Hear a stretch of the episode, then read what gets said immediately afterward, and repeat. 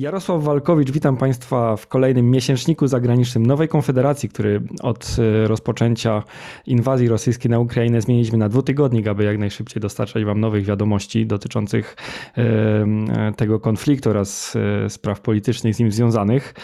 Dzisiaj dla mnie i dla Państwa będą mówić ambasador Jerzy Marek Nowakowski. Dobry. Dzień dobry. Marek Budzisz. Dzień dobry Dzień oraz dobry. Robert Kuraszkiewicz. Witam Pana. Dzień dobry, witam serdecznie. Ja oczywiście tradycyjnie zapraszam i zachęcam do odwiedzenia naszego portalu internetowego nowakonfederacja.pl, gdzie e, codziennie znajdziecie nowe analizy i komentarze do spraw właśnie bieżących e, w polityce międzynarodowej oraz polskiej. W tym oczywiście e, trzymamy również rękę na pulsie na tym, co, nad tym, co się dzieje za naszą wschodnią granicą.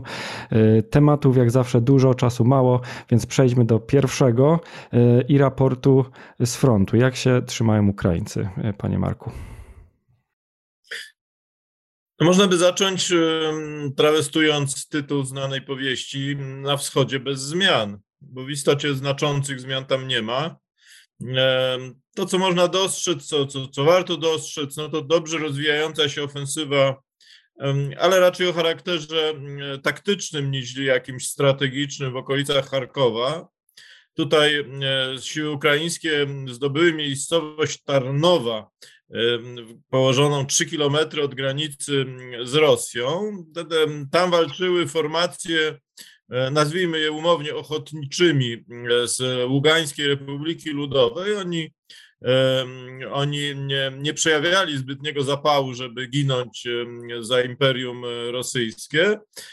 Próbowali i nadal próbują przejść granicę do Rosji Rosja ich nie chce wpuścić, w związku z tym mamy dość ciekawą sytuację, że koczują ci, mm, Rosja ich uważa za dezerterów, chociaż formalnie mm, chyba nie ma ku temu podstaw. No ale w każdym razie e, tu się dobrze rozwijała mm, lokalna ofensywa ukraińska.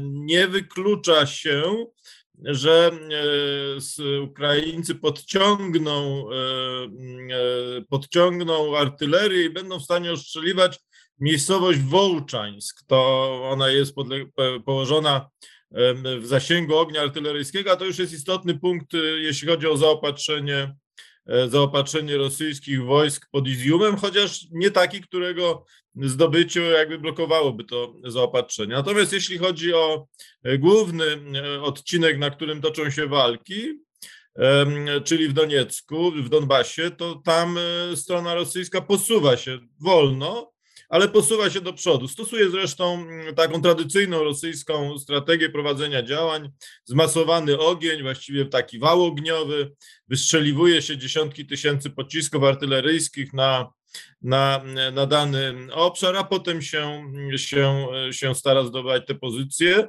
Dobrze, dobrze umocnione pozycje. Dziś, dzisiaj walki już trwają e, na przedmieściach Siewierodoniecka, o ile dobrze, o ile dobrze pamiętam, co oznacza, że Rosjanie napierają, strona ukraińska się broni, opuścili Popasną, twierdzą, to tutaj też musimy brać poprawkę, że te, te relacje obydwu stron mogą nie odpowiadać prawdzie. Strona ukraińska twierdzi, że raczej skróciła swoje linie i w związku z tym wycofała się na równie dobrze umocnione pozycje. Rosjanie z kolei twierdzą, że mm, tam wywierając stałą presję przesuwają się do przodu. Nie ma przełamania, to warto zauważyć, natomiast mm, e, tu analitycy się spierają, czy e, e, jakiegoś, jakiegoś rodzaju okrążenia, ale o nieco mniejszym rozmiarze niż to pierwotnie uważano jeszcze, jeszcze kilka tygodni temu jest możliwe, czy nie jest możliwe. O tym, że Rosjanie mogą chcieć czegoś takiego, świadczą próby mm, prze, przeprawy przez rzekę Siewierny Doniec. Jedna z tych przepraw została niedawno zniszczona przez artylerię ukraińską. Tu Rosjanie podnieśli duże straty. Na podstawie zdjęć satelitarnych eksperci amerykańscy policzyli, że tam, jeśli chodzi o sprzęt, został zniszczony sprzęt, który by wystarczał na zaopatrzenie co najmniej jednej, a może nawet i dwóch batalionowych grup bojowych rosyjskich. Więc tu z tym to, to są istotne straty, aczkolwiek nie na tyle duże, żeby przesądzały o, o, o sytuacji o charakterze operacyjnym. Ta ofensywa w, w rejonie Charkowa też raczej musi być traktowana w kategoriach próby odciągnięcia części sił z tego zgrupowania pod Iziumem na niźli, niźli działanie, które miałoby oskrzydlić i, i, i zorganizować jakiś kocioł. Tu wydaje się, że strona ukraińska nie ma potencjału e, przełamaniowego i, i, i wzięcia Rosjan w, w okrążenie. To, na co jeszcze warto zwrócić uwagę, no to warto zwrócić uwagę na to, że trwają jakieś lokalne ofensywy w okolicach Hersonia. Tam z, walki między Mikołajewem i i Chersoniem ostatnio uległy intensyfikacji i, i, i w kierunku na Krzywy Róg, czyli, e, czyli jakby tutaj z, te, z, te, tej południowej części frontu coś się zaczyna, coś się zaczyna dziać. No, świadectwem tego, że coś się zaczyna dziać jest również e, podjęta przez stronę ukraińską próba zdobycia Żminego Ostrowu, odparta przez Rosjan i tutaj Rosjanie twierdzą, że Ukraina poniosła znaczne straty przy tej próbie. Straty też ponieśli Rosjanie, bo są na to, e, są na to dowody w postaci e, filmów. E, no i oczywiście trzeba wspomnieć o zaostrzającej się sytuacji w, w Naddniestrzu, chociaż zaostrzająca się to może jest zbyt dużo powiedziane. Znaczy to, to napięcie nie słabnie, tam ostatnio ostrzelano znowu z granatników obiekty, obiekty wojskowe. W połączeniu z, z tym, co się dzieje e, w okolic, na, na, na torze wodnym do, do Odesy, bo Ostrobrzmijny jakby kontroluje ten, ten tor wodny, to zaostrzenie sytuacji w Naddniestrzu oraz uderzenie strony rosyjskiej w most, który e, E, on jest nad Limanem Dniestru. To jest most będący jedyna, właściwie jedyną kontrolowaną w całości trasą Ukrainy z portami czarnomorskimi Rumunii i Bułgarii. Tu też warto przypomnieć, że po wizycie premiera Petkowa Ukraina też podpisała umowę z Bułgarią w sprawie wykorzystywania portu w Warnie. Wcześniej miała taką umowę, jeśli chodzi o rumuńską Konstancę. Ale suma tych różnych wydarzeń wskazywałaby, że tam coś się szykuje. To znaczy, że to może nie tyle rosyjskie uderzenie na Odessę, bo oni tam póki co nie mają zbyt dużych y, sił, żeby, żeby się na to ważyć. Tu może raczej nawet możemy mieć do czynienia, to jest pewna hipoteza, E, z podjęciem próby odblokowania toru wodnego do, do Odesy. To jest jakby szerszy blok zagadnień związanych z sytuacją żywnościową i to już w skali, w skali globalnej. No więc generalnie rzecz biorąc tak to wygląda. Azowstal nadal się broni, chociaż e, nie wiąże już znaczących sił, sił rosyjskich, więc znaczenie takie bym powiedział operacyjne tego, e, tego co tam się w Mariupolu dzieje jest już, jest już mniejsze.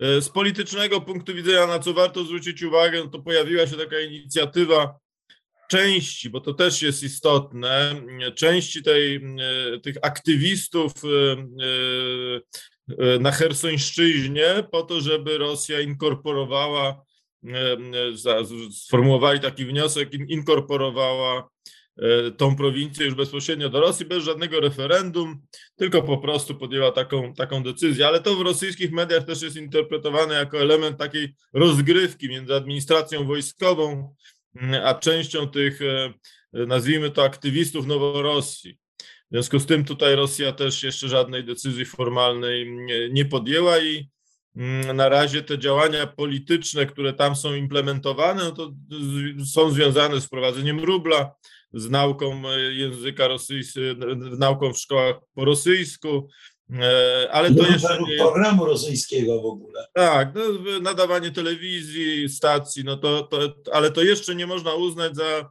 e, za, za, za potwierdzenie tego, iż zapadła decyzja o inkorporowaniu części, części tych zajętych terytoriów do, do Ukrainy. No w związku z tym tak wygląda sytuacja na froncie, w największym skrócie rzecz mówiąc. To, co wydaje mi się istotne z punktu widzenia i też jest akcentowane przez właściwie większość chyba analityków zachodnich, niezależnie od, od ich oceny sytuacji. Mamy wojnę na, na wyniszczenie I to, co jest kluczowe i to, co będzie kluczowe i będzie rozstrzygało właściwie o tym konflikcie, no to jest pytanie, co będzie działało szybciej. Czy, czy, czy niszczenie wzajemne sił będzie szybsze niż zdolność obydwu państw do ich uzupełniania i, i wysyłania nowego wojska. Ten, kto będzie szybciej niszczył siły przeciwnika, a jednocześnie był, będzie w stanie szybciej dyslokować nowe jednostki na linii frontu, no w pewnym momencie osiągnie e, prze, przewagę i to może zaważyć o, o sytuacji na linii frontu. Drugi element, którego w gruncie rzeczy nie znamy, bo mamy do czynienia ze spekulacjami czy z takimi informacjami cząstkowymi, no to jest stan morale, jeśli chodzi o. E, e, I to również trzeba powiedzieć o obydwie strony, bo Mitem jest to, że tylko e, po stronie rosyjskiej to morale jest fatalne, morale po stronie ukraińskiej też nie jest nadzwyczajne. E, inne są źródła e, tego, tego, tych, tych obserwowanych zjawisk. Po stronie ukraińskiej raczej mamy do czynienia ze sprzeciwem silnie zmotywowanych żołnierzy, ale słabo zaopatrzonych i narażonych na, również na na korupcję, na to, że, że, że, że zaopatrzenie nie dociera na ich e, na, na pierwszą linię frontu. Tu mamy do czynienia z takimi sygnałami o, e, o niezadowoleniu z tego powodu. Po stronie rosyjskiej tu jest raczej sytuacja nieco bardziej złożona. Są, są braki ludzkie, jest nieelastyczny system dowodzenia, no ale to jest jakby kwestia już diagnozy, a nie opisu e, sytuacji. W związku z tym na tym bym na razie zakończył tę tę kwestię. Dziękuję za bardzo bogate wprowadzenie. Ale jeżeli, jeżeli tylko może dodać, no to ja myślę, że chyba warto zauważyć to, że wygląda na to, że ze strony rosyjskiej nie ma potencjału na mm, jakąś y, istotnie większą strategiczną ofensywę niż to jest wykonywane do tej pory, tak? Czyli e, ja sam się spodziewałem, że w którymś momencie e, jakościowo i ilościowo ta ofensywa rosyjska nabierze E, większej skali niż to jest przy tej intensywności konfliktu, który jest, ale wszystko na to wygląda, że, że ta metoda rosyjska dzisiaj, czyli, e, czyli tej natarcia artyleryjskiego i potem próba zdobycia pozycji piecho pie przez piechotę, ale przy tej skali wojsk, który jest dzisiaj, to chyba to jest wszystko, na co Rosję dzisiaj stać, tak? Więc raczej tutaj się spodziewam powolnego natarcia właśnie w, przede wszystkim w kontekście E, Donbasu, niźli e, jakiegoś wielkiego desantu w Naddniestrzu, bo, bo, bo siły rosyjskie z samego Naddniestrza no, nie mają jakby sił operacyjnych takich, żeby w jakiś decydujący sposób wpłynęły na możliwość podejścia pod Odessę. Także w kontekście Naddniestrza byłby potrzebny no, wielki desant sił rosyjskich, a nie wydaje się, żeby ten desant był fizycznie możliwy do wykonania. No, a jeśli założyć, że te siły z Naddniestrza miałyby zdobywać Odessę, ale to już jest założenie, powiedziałbym, dość odważne. Jeśli, jeśli zadaniem sił z Naddniestrza miałoby być tylko przecinanie szlaków komunikacyjnych i blokowanie komunikacji Ukrainy z Rumunią, mhm. e, to te siły, które tam są, są wystarczające. To, to, e, poza tym one też wiążą przynajmniej jedną brygadę, mm, tak się uważa, sił ukraińskich, te manewry białoruskie też mają przede wszystkim na celu związanie z kolei na Polesiu jednej brygady ukraińskiej, a to są te siły, które mogłyby być dyslokowane do Doniecka. W związku z tym to, to ja bym raczej to tak odczytywał, no ale zobaczymy w najbliższym czasie.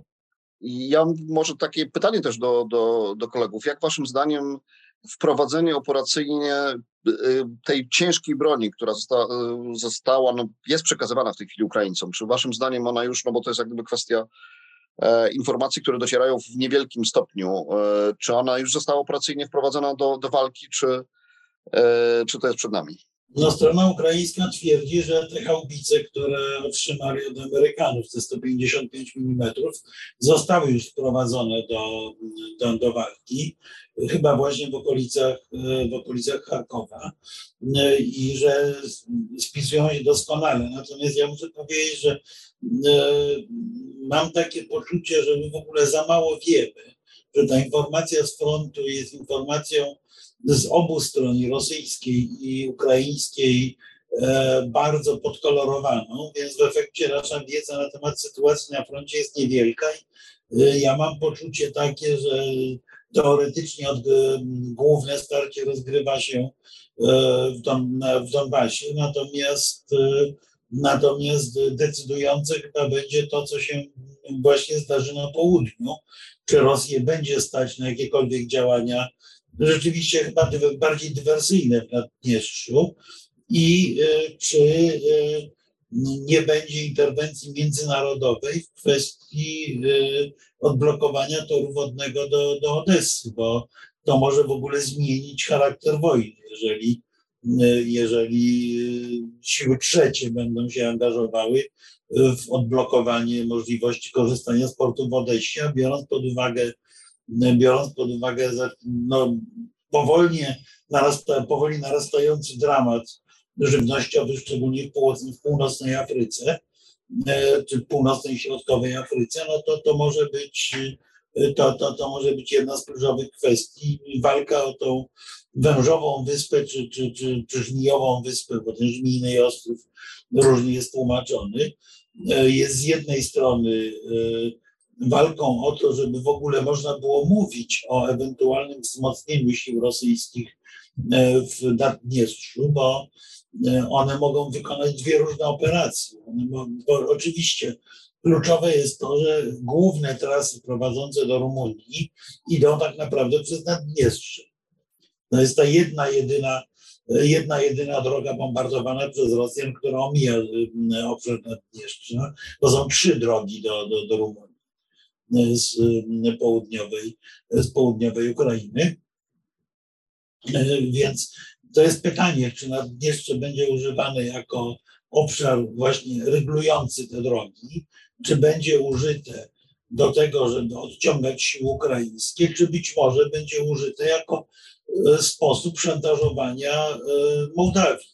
Zwracam uwagę, że ze strony rosyjskiej padła ostatnio bardzo istotna deklaracja polityczna. Mianowicie Rosjanie oznajmili, że e, w zasadzie z ich punktu widzenia członkostwo w Unii Europejskiej Ukrainy czy Mołdawii jest równie nie do przyjęcia jak członkostwo w NATO. To jest nowy ton e, w Rosji. To jest jak próba odpowiedzi na deklaracje kandydackie złożone przez te dwa kraje, więc może to być również próba zastraszenia Kiszyniowa, nie tylko, nie tylko e, blokowania tranzytu ukraińskiego. To y, tradycją jest, że y, Rosja wypowiada się na sprawy y, polityczne innych krajów, ale jeszcze chciałem dopytać tylko, bo właśnie patrzę na mapę sprzed czterech dni obecności grup lotniskowcow, lotniskowcowych amerykańskich. No jedna jest na Pacyfiku, Harry Truman, ale czy jest szansa, możliwość, że Rosjanie ściągną sobie na głowę chociażby właśnie amerykańskie czy inne natowskie siły morskie na Morze Czarne? No, nie tak szybko. Tu mamy do czynienia z całym wielkim splotem znaczących problemów. No po pierwsze mamy konwencję z Montreux, która nadal obowiązuje, która limituje, limituje zaangażowanie e, e, e, i obecność i tonaż flot wojskowych państw nie mających linii brzegowej. E, Turcja musiałaby mm, uznać, e, a póki co nie przejawia ku temu ochoty, jak, jak sądzę, że znajduje się w, mm, w stanie wojny, a w związku z tym e, wtedy ta konwencja ulega, ulega za, zawieszeniu, ale tak, ale, to, ale do tego jest jeszcze daleko. To jest pierwsza kwestia. Po drugie, Warto zwrócić uwagę, że Turcja realizuje własną politykę przy okazji tego kryzysu i to na wielu obszarach. No po pierwsze, dąży do osłabienia sił rosyjskich w Syrii. No to między innymi z tego powodu zamknęła swoją przestrzeń powietrzną dla rosyjskich transportów wojskowych. Zrobił to też Azerbejdżan, co, e, co jest wymowne. Ale po drugie nie ma zamiaru rezygnować z, z profitów związanych z, z kooperacją gospodarczą z Moskwą, zarówno w sektorze energetycznym, jak i atomowym, żywnościowym, turystycznym, teraz już obecnie lotniczym, no bo E, Istanbul staje się takim hubem transportowym, przez który Rosjanie mogą latać do, do, do, do tych destynacji, gdzie, e, gdzie, gdzie, e, gdzie nie mogą bezpośrednio. Erdogan dzisiaj złożył oświadczenie, które świat, znaczy to nawet nie jest oświadczenie, raczej wypowiedź, gdzie kwestionuje jakby perspektywę członkostwa w NATO Finlandii i Szwecji. A przypomnijmy, że to wymaga ratyfikacji przez parlamenty wszystkich krajów członkowskich. To może być element oczywiście i najprawdopodobniej jest elementem pewnego przetargu, bo przecież w podobnym duchu wypowiadał się prezydent e, Chorwacji, chociaż akurat tu prezydent niewiele ma do powiedzenia, no ale on e, po, podjął ten temat w kontekście sytuacji w Bośni, bo, bo, bo, która jego zdaniem wymaga, e, wymaga uregulowania. No temat Bośni to jest jakby osobne zagadnienie, to, to, no ale wracając jeszcze do Turcji, warto też dostrzec porozumienie wojskowe między Turcją a Kazachstanem E, w Kazachstanie będą produkowane tureckie bajraktary. W tym porozumieniu znalazła się też taka infrastruktura prawna, e, i tutaj dyplomacja turecka intensywnie działała, żeby, żeby skorygować sytuację, e, którą ta infrastruktura prawna umożliwia, oczywiście na wniosek rządu Kazachstanu, interwencję wojskową turecką w, w Kazachstanie. To jest oczywiście nauka wyciągnięta przez Ankarę z tego, co się stało w styczniu. Wtedy, wtedy w Turcji była bardzo duża fala krytyki, że nie zbudowano pewnych e, e, ram formalno-prawnych, ażeby, ażeby turecki kontyngent wojskowy mógł, mógł, mógł wejść zaproszony do, do, do Kazachstanu przez tamtejsze władze. To teraz skorygowano. To się oczywiście wiąże też z taką polityką balansowania, którą e, uprawiają władze Kazachstanu. Y, dzieje się dużo, ja już nie, nie, nie chcę rozwijać kwestii ofensywy e, tureckiej e, w północnym Iraku, nie chcę rozwijać tego, o czym się mówi, czyli o jakiejś linii porozumienia między Turcją a Izraelem, po to, żeby sytuacja w Syrii bardziej jakby odpowiadała obydwu tym, tym państwom, no ale to wszystko razem wzięte pokazuje, że Turcja gra własną grę. To nie jest gra Zachodu, to jest gra, gra turecka. W związku z tym, wracając do tego, o czym rozmawiamy, mm, no ja dzisiaj bym nie obstawiał, że Turcja zgodzi się na zawieszenie konwencji z Montreux i, i wpuści flotę amerykańską na, na Morze Czarne. Nawet jeśli, co wydaje mi się jeszcze mniej prawdopodobne, w Waszyngtonie podejmą decyzję o tym, żeby taki ruch wykonać, no bo, bo taki ruch oznacza ryzyko bezpośredniego starcia z, z, z Rosjanami. W związku z tym to wydaje się już, no przynajmniej na tym etapie, no bo ta polityka amerykańska przecież też ewoluuje, e, zbyt dużo.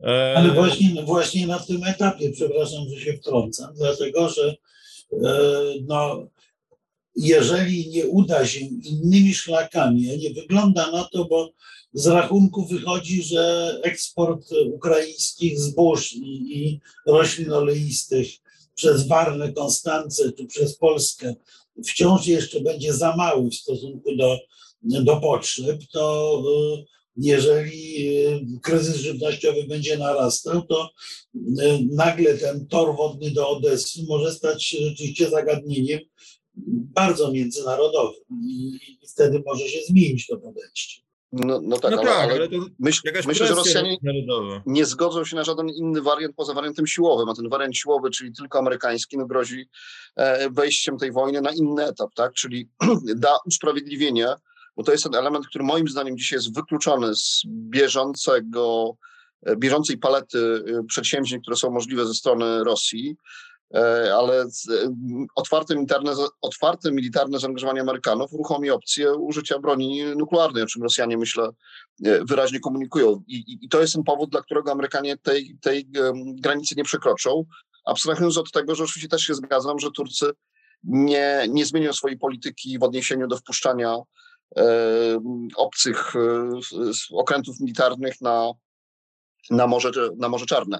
Ale w tym kontekście chciałbym... Zwracam, zwracam uwagę panom, że mamy do czynienia ze sporym ociepleniem amerykańsko-tureckim. Między innymi e, Stany Zjednoczone podjęły decyzję o wznowieniu eksportu uzbrojenia do Turcji. Ja raczej, jeśli bym jakiś scenariusz tu rysował, to nie scenariusz wpłynięcia floty natowskiej na Morze Czarne i ryzykowanie konfliktu, co scenariusz międzynarodowej presji z udziałem Chin również, po to, żeby stabilizować sytuację, bo ta, ta epidemia głodu dotyka również państwa będące w, w chińskiej orbicie wpływu. No Sri Lanka jest tutaj dobitnym przykładem, ale Somalia jest kolejnym. Mamy suszę w rogu Afryki. Etiopia to nie jest państwo wrogie Chinom, a wręcz przeciwnie. Gdybyśmy mieli jakiś suwak logarytmiczny przesuwający tę Etiopię na linii od przyjaźni do wrogości Ameryki i Chin, to, to władze Etiopii są znacznie bliżej Pekinowi niż, e, niż Ameryce. No, w związku z tym to, to wcale tak nie musi być, że, że to tylko Zachód będzie wywierał tę presję. Tę presję mo mogą również wywierać Chiny. Ona w związku z tym może mieć charakter presji międzynarodowej.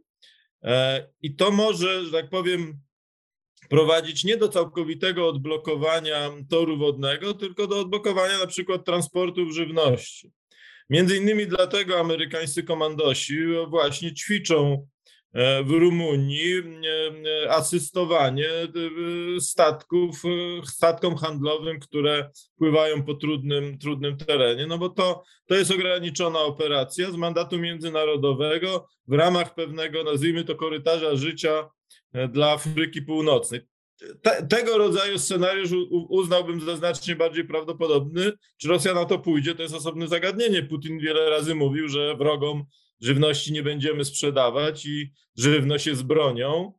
E, no ale to jest jak gdyby coś za coś. Na pewno będzie, będzie coś za no, ale Tak, zwróciłbym uwagę na to, że właśnie ten wariant nie jest możliwy bez tej czy innej formalnej, e, znaczy formalnej, bez tej czy innej akceptacji takiego rozwiązania, takich działań ze strony Rosji. A e, wydaje się, że w kontekście tej wojny, no dzisiaj planem rosyjskim, poza oczywiście działaniami militarnymi, jest e, no, liczenie na to, że maksymalna de destabilizacja w wielu innych miejscach na świecie skłoni e, Zachód de facto do wywierania presji na Ukrainę w kontekście Mm, poszukiwania jakichś rozwiązań, e, e, no powiedzmy, zawieszenia broni pokojowych. Bo ja bym zwrócił uwagę, a propos dzisiejszych wydarzeń w kontekście tej wojny, to w komunikacie e, kanclerza Scholza po rozmowie z Putinem, w pierwszym zdaniu jest informacja o tym, że najważniejszy, najważniejszym punktem jest doprowadzenie do zawieszenia broni na Ukrainie.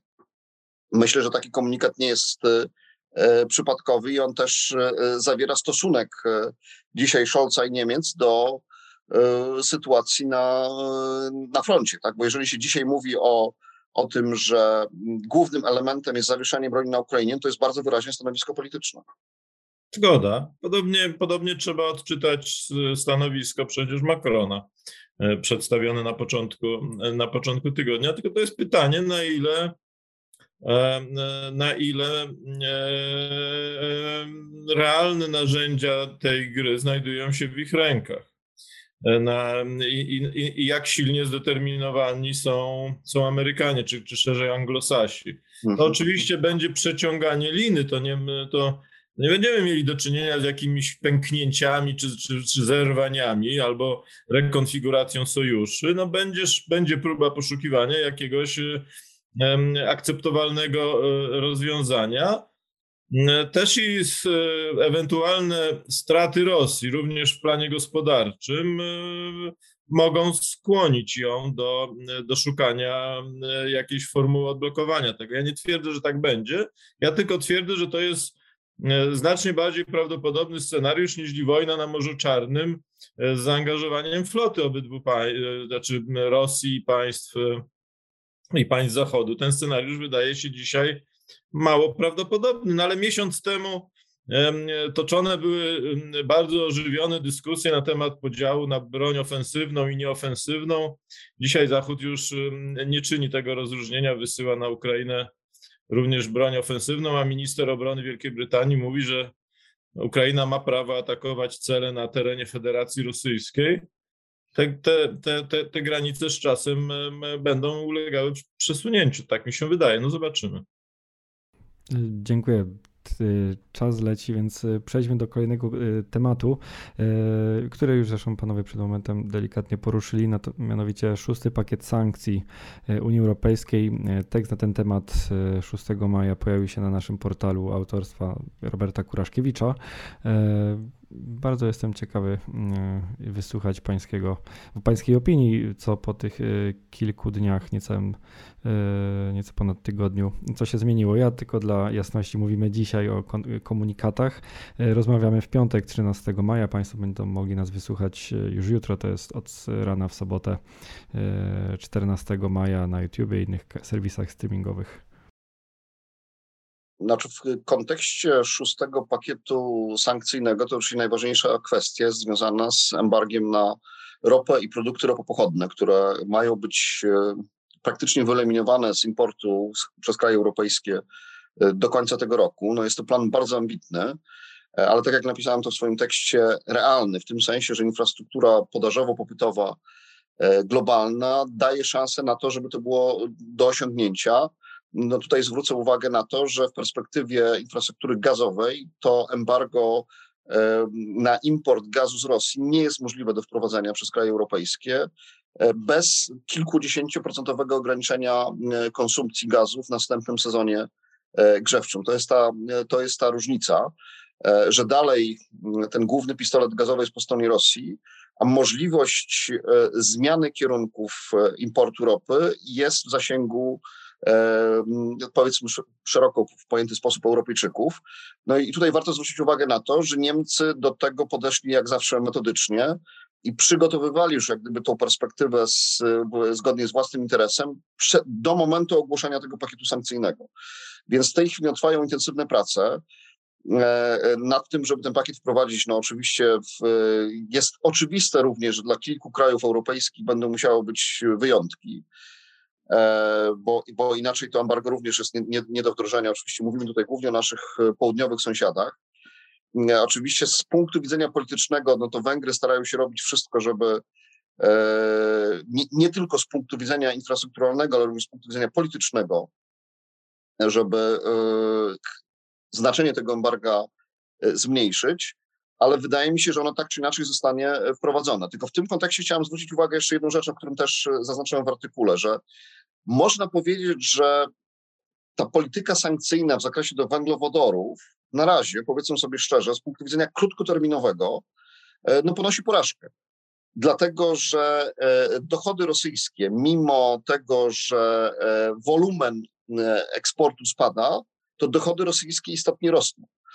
Więc krótkoterminowo, to jest oczywiście to rozróżnienie, tak, ale krótkoterminowo to, że Rosja sobie radzi, to z punktu widzenia Kremla może być elementem e, e, wzmacniającym odporność w rozumieniu samego Kremla, odporność e, Rosji na tą politykę sankcyjną państw europejskich, no bo, bo te dochody po prostu rosną. No, Economist podał taką informację chyba wczoraj, że z szacunków na cały rok 2022 szacują, że bilans handlowy rosyjski będzie in plus 250 miliardów dolarów, tak? czyli ćwierć biliona dolarów bilans handlowy rosyjski będzie mm, na plusie. No tak, nie importują, nie wyjeżdżają, a za to Dokładnie tak, a eksportują dużo oczywiście. Tak, to, jest, to jest perspektywa krótkoterminowa, tak? bo w perspektywie średnioterminowej i długoterminowej to e, ta rzeczywistość ulegnie zmianie. Ale po, w tym kontekście chciałem zwrócić uwagę na jeszcze jedną rzecz, tak? no, że e, to są rynki globalne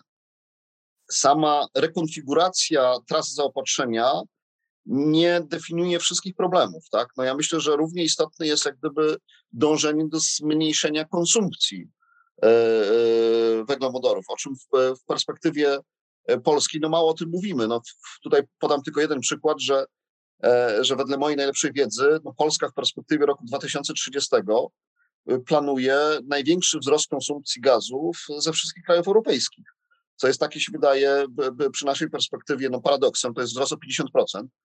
To oczywiście wolumenowo nie jest to jakby największy wolumen w całej Europie, ale, ale procentowy wzrost największy. I to jest pytanie, no i, i, i do tej pory Polska nie, nie ogłosiła zmiany doktryny w tym zakresie. No, pani minister Moskwa nawet w ostatnich dniach wypowiedziała się, e, że Polska nie planuje zmian jak gdyby sposobu zarządzania swoimi źródłami gazowymi w kontekście elektroenergetyki, powiedzmy, tak? Więc to jest taki trochę jak gdyby zgrzyt między e, celami strategicznymi, politycznymi, a tym, jaką e, Polska prowadzi e, politykę w zakresie sankcji. Więc tutaj jest jak gdyby, chciałem podkreślić to jedno rozróżnienie, że krótkoterminowo w związku z tym, że Zachód nie potrafi doprowadzić do spadku cen, przede wszystkim ropy, e, co e, w kontekście o tym, co rozmawialiśmy wcześniej, jak gdyby o, tej polityki, polityce tureckiej, to mi się wydaje, że właśnie moment już jest taki w tej chwili, żebyśmy rozmawiali również w Polsce na temat wielu innych elementów układów geopolitycznych, które odgrywają swoją rolę w kontekście tej wojny, a sprowadza się to do tego, że inne państwa, o czym też pisałem w tym, w tym artykule, chociażby państwa arabskie na Bliskim Wschodzie, nie wpisują się w politykę Zachodu, a wprost przeciwnie, starają się tę sytuację wykorzystać do y, y, y, własnych interesów, własnej gry.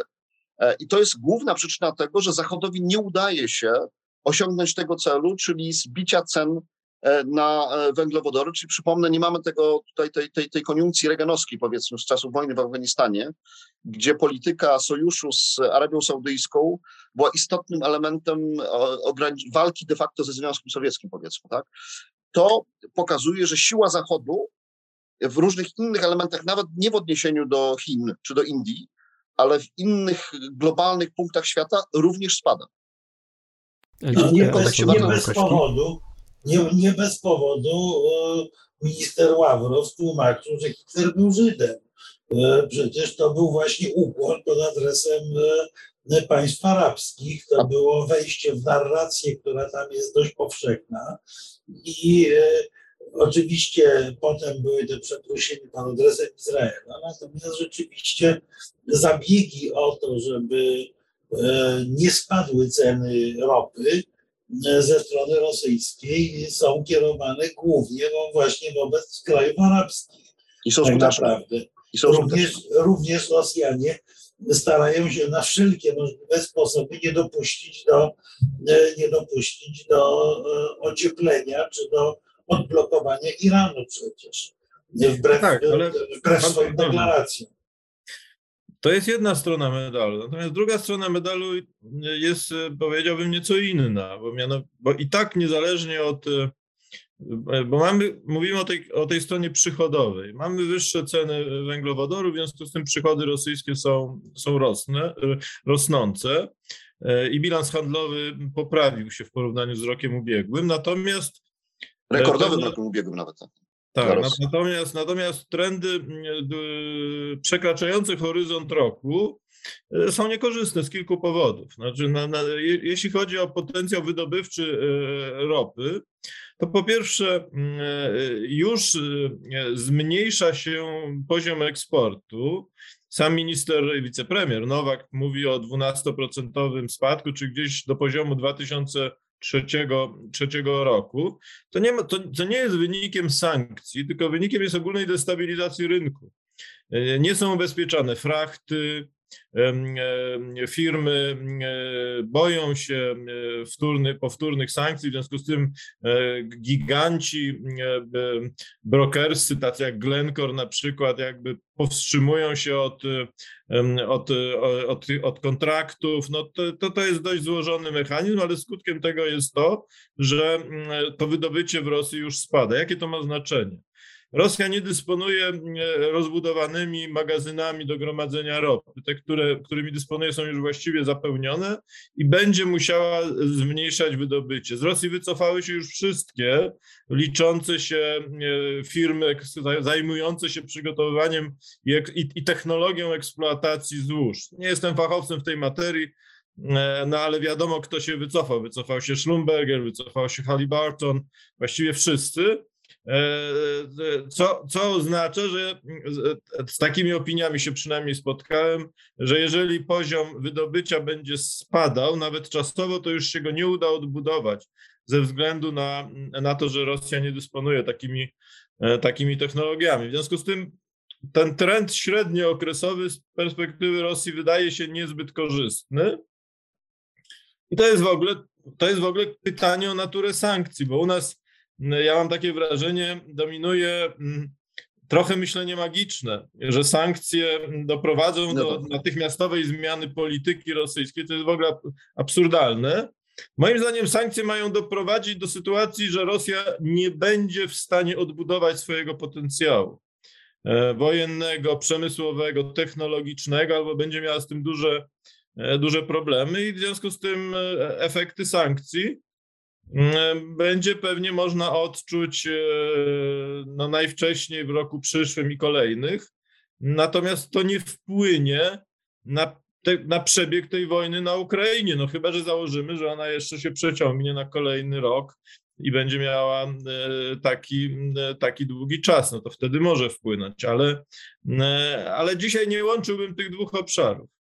No, aczkolwiek nie wiem na ile, na ile serio traktować te informacje, które podawali Ukraińcy, że w strącanych czy tam rozbitych rosyjskich rakietach i rosyjskim sprzęcie zaczynają znajdować jakieś chipy wylądowywane z lodówek czy, czy, czy z pralek. No. E, nie, znaczy, nie, nie bardziej jestem skłonny ale... wierzyć raportowi brytyjskiego Rusji, e, którego analitycy, no to jest najstarszy wojskowy mm, think tank, wiadomo, którego eksperci pojechali na Ukrainę,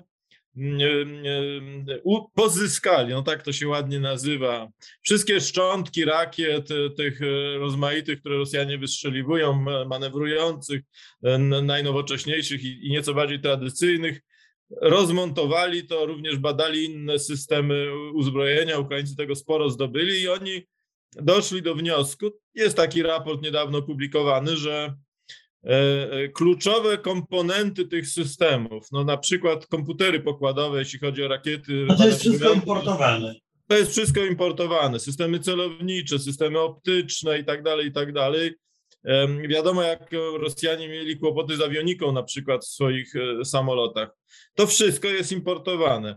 Oczywiście Rosjanie przygotowując się do wojny zorganizowali sobie jakiś import paralelny, E, i częściowo będą to obchodzić, tym bardziej, że to są systemy o podwójnym przeznaczeniu. E, e, ale to też znowu nie działa w dwa tygodnie czy w miesiąc. No to nie jest tak, że oni to, to między bajki jednak trzeba chyba włożyć, chociaż może, nie wiem.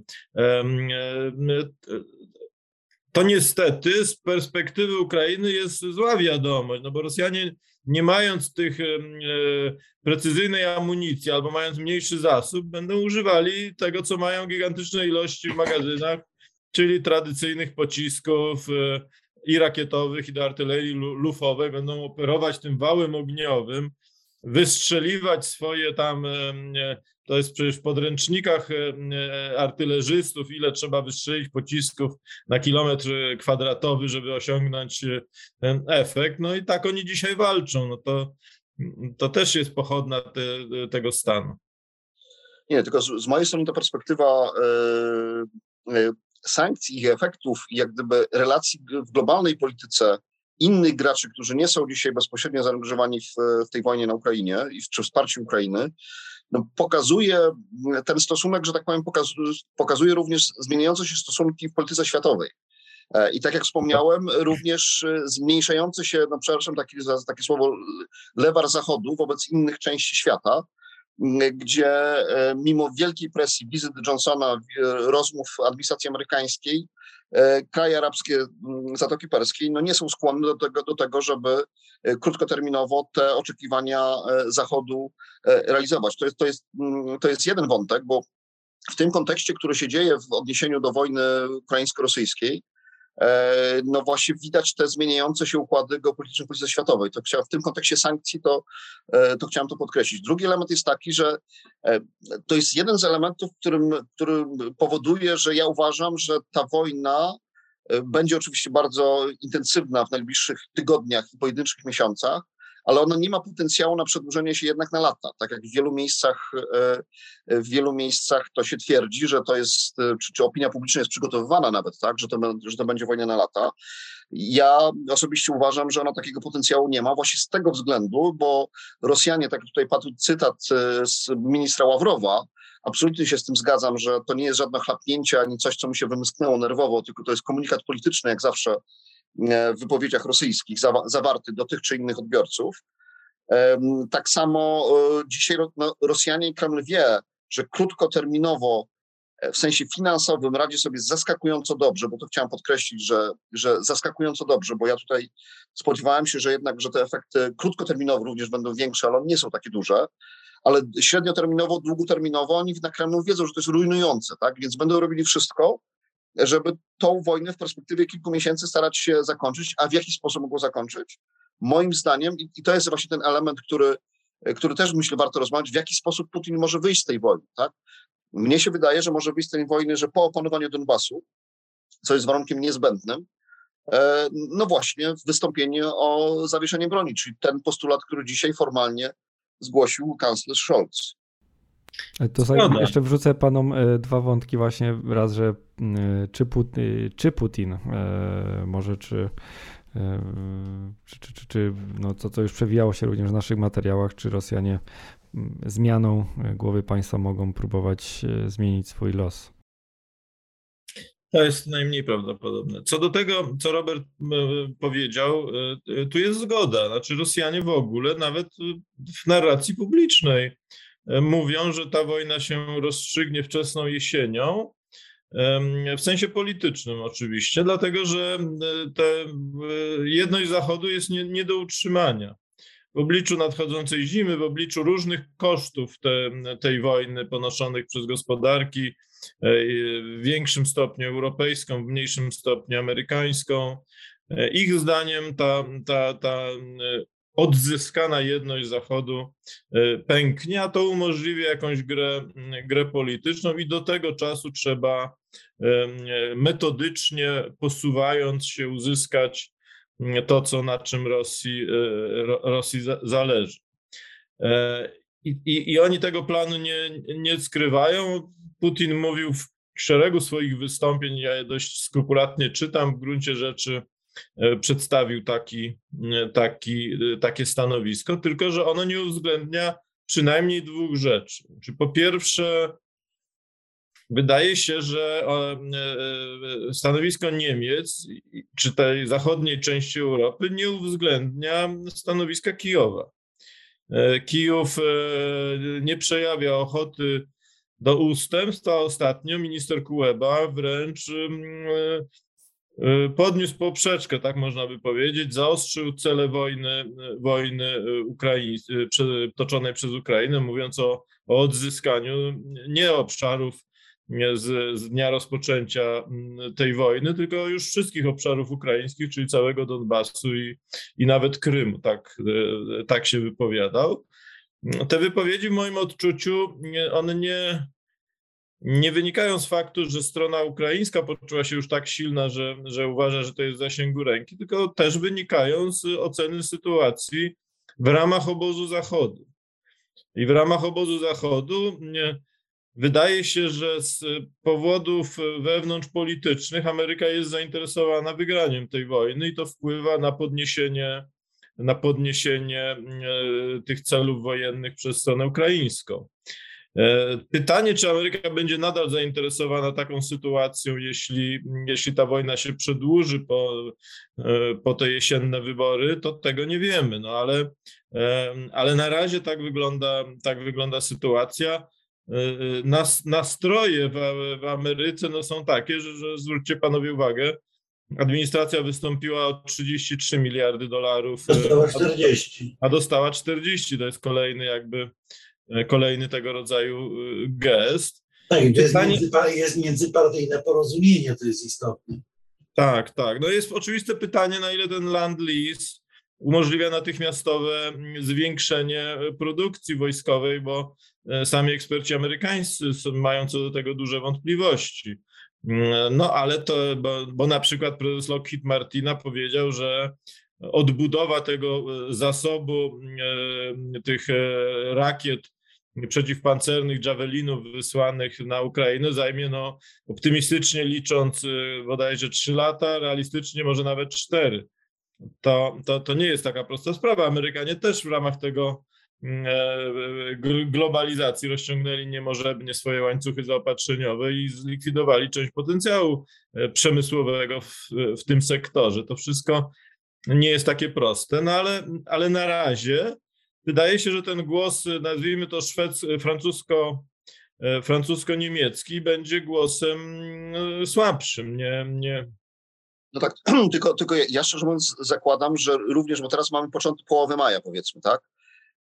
Że no, Marku, mówiłeś tutaj, tutaj o tym, co się, mm, nazwijmy to, dyskutuje w kręgach rosyjskich w kontekście przeciągnięcia tej wojny na jesień i że Zachód nie ma potencjału na przetrwanie wojny na, następnej zimy.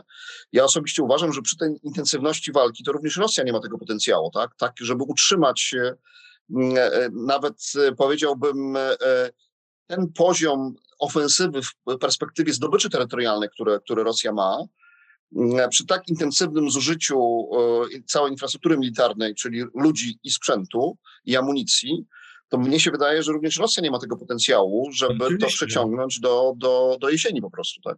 Paradoksalnie no, jest... wydaje się, że, że w średnioterminowej perspektywie lepsze, le, lepsze prognozy ma Ukraina, bo dopiero te dostawy z zachodu będą wchodziły i one tak mi się wydaje, wczesną tak, jesienią mogą być prawdopodobnie użyte operacyjnie. W tym momencie Ukraińcy mogą osiągnąć pewną przewagę, przynajmniej jeśli idzie o sprzęt.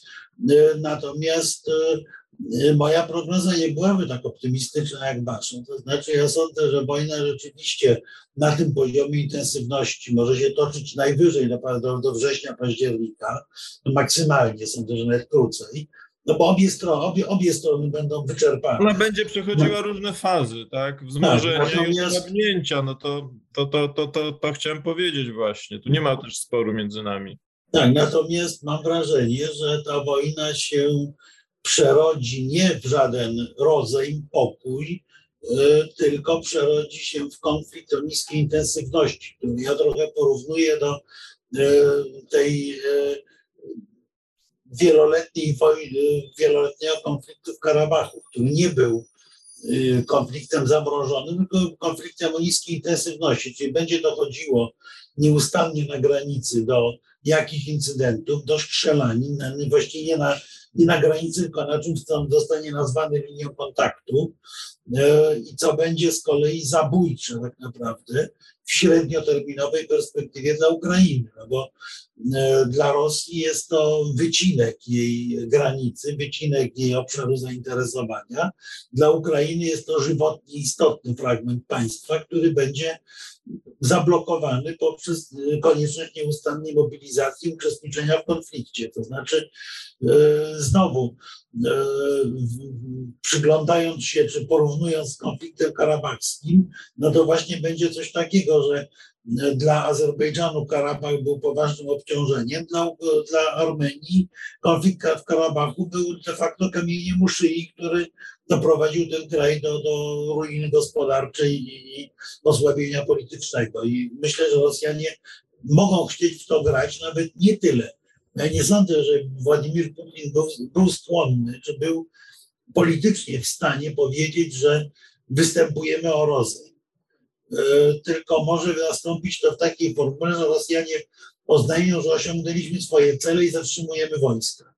No tak, no tak, tak, tylko że tylko ja tu, tutaj się lekko nie zgodzę, no w tym sensie, że e, to nie jest możliwe z perspektywy, owszem, dla Ukrainy to jest całość, tak, dla Rosji to jest fragment, ale z, z, nie da się tego porównać z Karabachem w kontekście reakcji Zachodu właśnie, potężnych sankcji, no, potężnych no. obciążeń, które nad Rosją wiszą, nie? więc w tej perspektywie to dla Rosji również jest inny konflikt.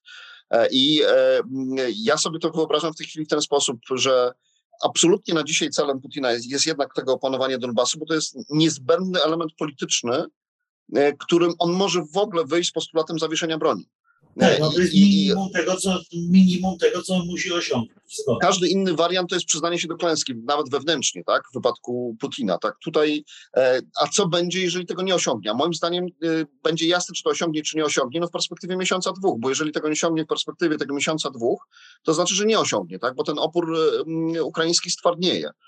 E, I, e, e, a jeżeli tego nie osiągnie, to ja tutaj przewiduję jednak kontrowersywę ukraińską, powiedzmy, tak? Właśnie w tym mhm. sensie, że, że, że jednak no, obie strony, czy Zachód, czy Ukraina wspierana przez Zachód i Rosja, wiedzą, że ta wojna jest zbyt kosztowna, żeby ją przeciągać dalej po prostu, tak? Ja muszę powiedzieć, że ja usłyszałem, ja usłyszałem niesłychanie bulwersujący mnie komunikat, już nie pamiętam od, z, którego, z którego źródła amerykańskiego, gdzie któryś z ekspertów amerykańskich tłumaczył, że Stany Zjednoczone nie są zainteresowane dostawami samolotów dla Ukrainy, dlatego że te samoloty mogą, nie, te samoloty mogą atakować cele w głębi Rosji, a uderzenie na terytorium rosyjskie przez Ukraińców nie leży w interesie Stanów Zjednoczonych. Czy nie mieści tak, się ale... ładnie, nie mieści się w amerykańskim planie politycznym. Ale Marku, to, to już jest poza nami, bo e, Amerykanie dostarczyli te haubice 155 mm i najprawdopodobniej dostarczyli również te pociski naprowadzane tak. dronami Excalibur tak. i one już mogą atakować, mm, jeśli chodzi o zasięg. Mhm. Stanowiska artyleryjskie mm, rosyjskie na terenie Federacji Rosyjskiej. Politycy brytyjscy mówią otwarcie, że to jest uprawnione działanie. W związku z tym ta, ta, ta granica została przekroczona. W moim odczuciu mm, kwestia e, dostaw sprzętu i, i bardziej zaawansowanego też to już zostało rozstrzygnięte. E, e, również i kolejna zasłona spadła pod tytułem szkolenie ukraińskich żołnierzy. Oni się szkolą najprawdopodobniej, no bo gdzie w Polsce, szkolą się też w Niemczech. E, w związku z tym. Chyba w Rumunii również. Tak, w Rumunii również. No to jest moim zdaniem kwestia tylko czasu, kiedy oni będą też szkoleni na terenie Ukrainy Zachodniej, a być może już są szkoleni, tylko w sposób mniej, e, mniej jawny. I przyjdzie no taki... Myślę, że bombardowanie Jaworowa było tego dowodem tak naprawdę. Rosjanie twierdzili, że tam jest ten tak zwany korpus międzynarodowo-ochotniczy, tak, ale e, nie, niekoniecznie to musi odpowiadać prawdzie. Więc to, to te, te, te kolejne granice są przekraczane, tylko że wojna rzeczywiście wydaje się, że to jest najbardziej prawdopodobny scenariusz, iż ta wojna będzie przechodziła różne fazy, będzie bardziej intensywna, potem będzie mniej intensywna. W, w narracji rosyjskiej i rosyjskich ekspertów jeden element jest właściwie istotny e, z tego, o czym mówimy, a mianowicie oni twierdzą, że sankcje zostaną z nami na długo. I to jest dość powszechne przekonanie. Jeżeli w związku z tym zostaną dość powszechne na długo, to też nie będzie powodu politycznego, żeby te sankcje znosić. No bo tak, tak, tak ja to rozumiem. I założenie takie, że konflikt się przedłuży, tak, że wojna się przedłuży. Nie, nie będzie formuły prawnej, która mogłaby być uznana przez świat oraz przez Zachód za zakończenie czy rozwiązanie e, te, tej wojny, no tak, tak, tak. to mogłoby być asumptem do, do, do zniesienia mm, sankcji. No myślę, że Francja by nie miała tu jakichś wielkich skrupułów, mm, zważywszy na interesy jej koncernów, e, takich jak Total chociażby. Mm, e, ale zostawmy na razie tam szczypliwości z boku. W związku z tym znaczy nie, no, w związku z tym to jest założenie, że... To jest naj, najbardziej prawdopodobny scenariusz. Rosjanie że konflikt będzie przedłużony i w postaci zamrożenia, no bo, bo, bo jeżeli zakładają, będzie że sankcje nie zniosą... Będzie tak, i będzie, mhm. i będzie taki stan jak, nie wiem, na, na, na, na, na Cyprze, chociaż tam nie było tej fazy wznowienia działań wojennych, może bardziej jak, jak w Izraelu. Rosjanie zresztą bardzo uważnie obserwowali politykę Izraela wobec terenów e, palestyńskich i to mm, i się w moim odczuciu w sporej części tym inspirowali też. E, więc ale to z politycznego punktu widzenia oznacza, że nic, żaden, żadna kwestia nie zostanie rozwiązana. Ani kwestia przyszłości Ukrainy, ani kwestia odbudowy Ukrainy, ani kwestia no tak, e, tak. jej, że tak powiem, bezpieczeństwa z polskiej perspektywy to to jest scenariusz, powiedziałbym, mm, jeden z najgorszych, tak bym to, tak bym to określił. No to szybka, szybkie zwycięstwo e, Rosji, tak, ten blitzkrieg rosyjski na Ukrainie, no pewnie byłby scenariuszem gorszym, bo dzisiaj mielibyśmy rozgrywkę o status państw bałtyckich. E, ale, e, no, ale ten scenariusz zamrożonego konfliktu, który może być odgrzany, bo wszyscy, obie strony będą dążyły do wyzyskania jakiejś sposobności, żeby, żeby, żeby, żeby to zmienić, to, to jest scenariusz z naszej perspektywy niedobry. Dziękuję. Panowie, kończąc ten temat y, sankcji, y, cofnijmy się y, kilka dni do tyłu, do poniedziałku 9 maja, kiedy to Rosjanie świętowali Dzień Zwycięstwa. Właściwie to, co, o czym panowie dyskutowali przez ostatnią godzinę, rozpoczęliśmy od innych tematów, ponieważ prezydent Federacji Rosyjskiej no właściwie nic znaczącego podczas tejże parady nie ogłosił. Wielka ofensywa na Ukrainę póki co nie ma miejsca i, jednakowoż na tak zwanym pozantaniu poza antenią ambasador Nowakowski stwierdził, że y, to przemówienie Putina było mimo wszystko bardzo interesujące i o tym bardzo chciałbym y, posłuchać. Znaczy ja tutaj troszeczkę inaczej chyba odczytuję niż y, spora część komentatorów, ponieważ to przemówienie Putina odczytuję jako przemówienie niesłychanie defensywne. Tam był jeden element niebezpieczny, to było przypomnienie tych y, rosyjskich warunków, które Rosja postawiła w grudniu, które nie zostały spełnione i które były jakby początkiem, sprawiły, że ten konflikt się okazał konieczny.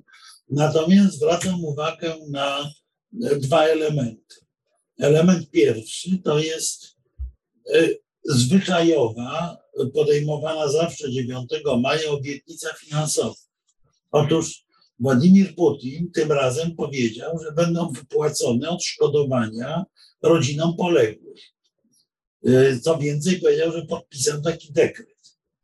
To oznacza że przyznanie, że są realne duże straty y, w ludziach, a po drugie, że y, będzie to na tyle kosztowne, że innych prezentów już na ten dzień nie przewidział. I drugi element, który, który tu się znalazł w tym wystąpieniu, to jest taki potworny pasywizm tego przemówienia.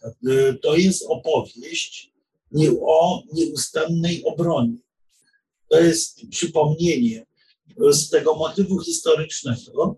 Putin przypomina obronę Gradu, obronę Stalingradu, obronę Charkowa, obronę Sewastopola.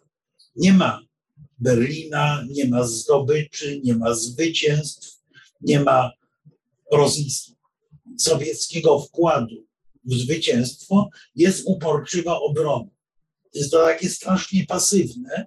Ale polityka to, oblężonej twierdzy to też jest w jakiś sposób, szczególnie w obecnym No, zgoda, tylko to jest opowieść o takim dość minimalistycznym programie, tak jak niewymienienie w ogóle nazwy Ukraina, i kręcenie się nieustannie wokół Donbasu jako, jako elementu e, podstawowego w tej w opowieści o konflikcie wskazywałoby rzeczywiście na to, o czym mówił Robert, że to jest, że to jest próba zarysowania tego planu minimum wyjścia z twarzy. W każdym razie nie było cienia ofensywności w tym, w tym przemówieniu, nie było straszenia bronią atomową. E, to przemówienie było krótkie, mało dynamiczne. To było przemówienie na dodatek, które no, w jakimś sensie e, nie dodawało ducha tak naprawdę e, Rosjanom.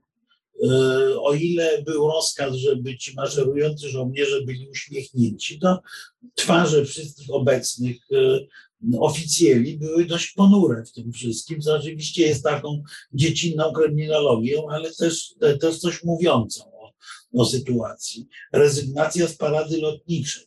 Poza tym ja zwróciłem uwagę na jeszcze jedną rzecz, że był pewien dysonans pomiędzy paradami w Moskwie a paradami na prowincji te parady, widziałem fragmenty parady we Władywostoku, w Chabarowsku, w Jekaterynburgu i tam wszędzie na tych paradach jechały pojazdy ozdobione tą literą Z. Otóż w Moskwie nie było ani razu litery Z, było kupa, dużo więcej niż poprzednio, nostalgii sowieckiej, symboliki sowieckiej i nie było w ogóle tej Zetki. Nawet nie było tych samolotów w kształcie litery Z, które miały przelecieć, czyli jakby też kolejny krok wstecz, wycofywanie się z pewnej tej symboliki, y, symboliki wojny napastniczej, która miała, miała być wielką opowieścią o sukcesie. Dziękuję. Ja proponuję panom e, jedną rundkę teraz e, pozostałym uczestnikom i potem wrzucimy kolejny e, temat, więc może teraz pan Robert Kuraszkiewicz. Znaczy ten, ta, rzeczywiście ta, ta analiza z powiedzmy wystąpienia Putina i, i, i parady jest ciekawa o tyle, rzeczywiście, że to może uproszczona kryminologia, ale no tak wiemy, że, że tak ten system działa, tak, że tam poprzez te czynniki nazwijmy to, okoliczności pewnych, staramy się doszukać istoty, istoty polityki, no bo tak, tak ta polityka i komunistyczna, i rosyjska tak trochę wygląda. Ja do tego do, do, dorzucił jeden element, ale w tym samym duchu, e, że otóż e, no, też takim poważnym ciosem politycznym, wielowymiarowym, bo nie tylko w sensie geopolitycznym, ale również wewnętrznym, myślę, e, jest no, decyzja krajów skandynawskich o przystąpieniu do, do NATO. Bo z jednej strony to, to jest jakby rujnuje całą, powiedział, nie tylko kwestię ukraińską w perspektywie e, Moskwy, ale rujnuje całą filozofię polityczną e, Putina, budowy, odbudowy imperium, również w odbiorze wewnętrznym, tak? No bo jeżeli e, tym planem Putina zgłoszonym jesienią zeszłego roku było odsunięcie agresji NATO, tak w ich języku to wyglądało, do czasów tych lepszych, czyli sprzed 1997 roku, no to moment taki, kiedy, kiedy, kiedy granica NATO, bezpośrednia granica z NATO wynosi ponad tysiąc kilometrów, jednocześnie jest małe kilkadziesiąt kilometrów od Petersburga, no to de facto rujnuje w całości e, tą e, politykę. E, I tutaj właśnie w tym kontekście, w związku z tym, że rozmawialiśmy o paradzie, wystąpieniu Putina, to chciałbym zwrócić na ten aspekt wewnętrzny, że to jest bardzo silnie uderzające w pozycję e, siły wewnętrznej Putina i jego ekipy e, rządzącej w odbiorze przez naród rosyjski, tak, bo tego się nie da uniknąć. A znaczy informacji o tym się nie da uniknąć, no i w związku z tym chyba jedyna narracja, która, która może, yy, może być z tym związana, to jest właśnie taka narracja, że otóż my dzisiaj już prowadzimy wojnę z NATO. I taka narracja wewnętrzna się, się pojawiało, pojawiła już, że tak powiem, w tych programach publicystycznych rosyjskich gdzie to jest dowód na to, że Rosja de facto prowadzi dzisiaj wojnę z NATO, ale tak czy inaczej, e, e, no i, i, i de facto Rosja no nie ma żadnych dzisiaj instrumentarium poza e, słownymi, żeby jakieś realne groźby wobec Finów czy Szwedów tutaj stosować, powiedzmy. No bomby Więc... atomowe, jak, jak wobec wszystkich. No, no tak, ale ty, tylko właśnie to chciałem zwrócić uwagę na to, że to w perspektywie również odbioru wewnętrznego E, dla narodu rosyjskiego, to jest poważny cios. Tak? I wydaje mi się, że ta, e, ta, ta, ta próba sprzedawania tego, że to jest dowód na to, że prowadzimy wojnę z NATO, też jest słaba. Więc ten jak gdyby kryzys zaufania, e, a jak wiemy, mimo wszystko, że to jest dyktatura i państwo autorytarne, to jednak państwo autorytarne i dyktatura również musi dbać o swoje zaplecze społeczne, powiedzmy. Także to jest jak gdyby też istotny cios w tym aspekcie. I Marek Budzisz. No ja mam inną ocenę sytuacji, tak? mówiąc szczerze, inną ocenę tego przemówienia. Tu pewnie będziemy się spierać. Znaczy, po pierwsze, nie widzę w ogóle żadnego kryzysu zaufania do polityki Putina, jeśli chodzi o, o rosyjską opinię publiczną. Żadne badania tego nie potwierdzają, ani, ani przez ośrodki kontrolowane przez władzę, ani przez mniej lub bardziej niezależne. Tu nie mam na myśli Centrum Lewady, ale było też prowadzone szereg różnych badań cząstkowych e, przez rosyjskich socjologów. To nie jest Białoruś, tam, tam ta, ten obszar nie został całkowicie zniszczony i mamy w związku z tym wiele e, prowadzonych już po wybuchu wojny badań i one wszystkie pokazują jeden, skala jest tylko dyskusyjna, bo rządowe, jeden trend, trend polegający na wzroście poparcia społeczeństwa rosyjskiego wobec Putina i wobec realizowanej polityki. To, co jest dysku, dyskutowane w środowisku rosyjskich socjologów, to skala tego zjawiska. Czy to jest 80%, tak jak twierdzą te e, e, e, ośrodki badania opinii publicznej pracujące dla Kremla, czy to może jest trochę ponad 50%, jak twierdzą niezależni socjologowie. Ale trend jest taki, że że wzrosło to poparcie, a nie, a nie zmalało. No oczywiście może to się może odwrócić w perspektywie kilku miesięcy, bo... To bo... już się odwraca. Ostatnie badania pokazują, ja wiem, że tak. poparcie dla wojny lekko spada. Lekko No spada, ale to jest 7, 7%, jeśli myślimy o tym samym badaniu Centrum Lewady, Hmm. to, to jest 7%, w związku z tym no, tam jest błąd pomiaru, to jest próba niewielka, 1600 osób, tam błąd pomiaru to jest e, e, e, chyba 3,5 czy 4%, ale zostawmy, zostawmy to z boku na razie. Więc trend jest taki. Tu jest jeszcze jedno zjawisko bardzo interesujące, które zostało uchwycone. Otóż e, bardziej to poparcie dla Putina wzrosło w tych środowiskach, które były tradycyjnie e, nazywane prodemokratycznymi, czyli w ramach klasy średniej rosyjskiej. e, Tutaj nastąpiło znaczące przesunięcie sympatii na rzecz e, popierania polityki, po- polityki Putina. Tym słabym ogniwem, tak jak uważają niezależni socjologowie rosyjscy, są właśnie ci najubożsi. Przysłowiowa lodówka może zacząć wygrywać z telewizorem. Natomiast rosyjska klasa średnia, ci, którzy nie wyjechali z Rosji, no bo też spora część ludzi wyjechała, mm, e, e, to, ta, to ona zaczęła bardziej popierać Putina. W związku z tym trudno tu mówić póki co o kryzysie. Wręcz przeciwnie, w moim odczuciu mowa jest o konsolidacji. Jeśli natomiast chodzi o e, przemówienie Putina, no to ja zwracałbym uwagę e, na następujące elementy. Po pierwsze, on podtrzymał e, e, te cele polityczne, które były sformułowane w grudniu. E, wpro- Wprowadzając to w kontekst wojny toczonej nie przeciwko Ukrainie, ale przeciwko Zachodowi. E, Co jest dość jednoznacznym e, zarysowaniem celu politycznego umownej wojny Rosji z Zachodem. To jest jakby e, pi- pierwszy element. Drugi element em, to jest ta, ta, ta nić historyczna, o której wspominał Marek. To ona nie jest nicią obronną, ona jest nicią powstania ludowego przeciwko, przeciwko wrogiej potędze, która się na Rosję zamachnęła, tak powiedziałbym nieładnie po, po polsku.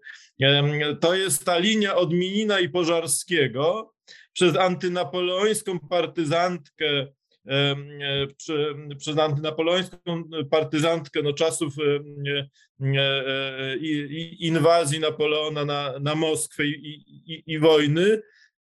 I to jest oczywiście też ten, ten wątek wojny ojczyźnianej, który, który, gdzie się akcentuje potrzebę pełnej mobilizacji całego społeczeństwa po to, żeby wojny nie przegrać, bo, bo Rosja tej wojny nie może przegrać. Tam rzeczywiście nie było nastroju triumfalistycznego, ale, ale był nastrój, powiedziałbym, zaciętej determinacji. Ten wątek, który tam Putin wprowadził, a mianowicie mówiąc, że wrogom nie uda się skłócić narodów Federacji Rosyjskiej, no jest też wątkiem e, pokazania, e, e, co oznacza z perspektywy Rosji przegranie tej wojny. Ale narodem Federacji Rosyjskiej jest również naród Donbasu. Tak, no to też Ale- pokazuje pewne cele, o których wcześniej mówił Robert i tu, tu, tu jest zgoda, ale, ale mamy z jednej strony cel polityczny, jeśli wojnę wygramy, czyli to są te, te, te, te, te zapisy grudniowe, tak, nowy porządek w Europie i, i, i skutek polityczny, jeśli wojnę przegramy. To jest dezintegracja państwowa, państwowa Rosji. To jest ten element o, o skłóceniu narodów e, rosyjskich. No tak.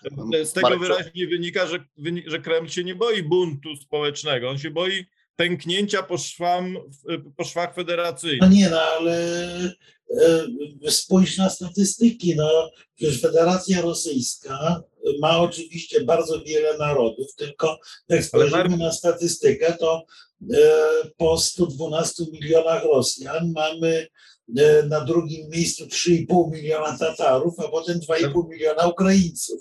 No, tylko, w statystyce Marku, narodowościowej, więc to pęknie, te pęknięcia mogą być gdzieś na obrzeżach. Tak. ale Ja przecież to w ogóle, ja w ogóle o tym nie mówię, to jest jakiś, nie. my projektujemy nasze myślenie o państwie, które jest do gruntu narodowe na Federację Rosyjską. Tak, tak, tak, jasne. Tam jest, tam, jeżeli oni się boją pęknięcia, to nie dlatego, że Dagestańczycy postanowią być niepodlegli, bo to będzie nawet, bym powiedział, ulga z punktu widzenia budżetu rosyjskiego, tylko oni się boją pęknieć w obrębie narodu politycznego rosyjskiego. Okej. Tak, tak, tak.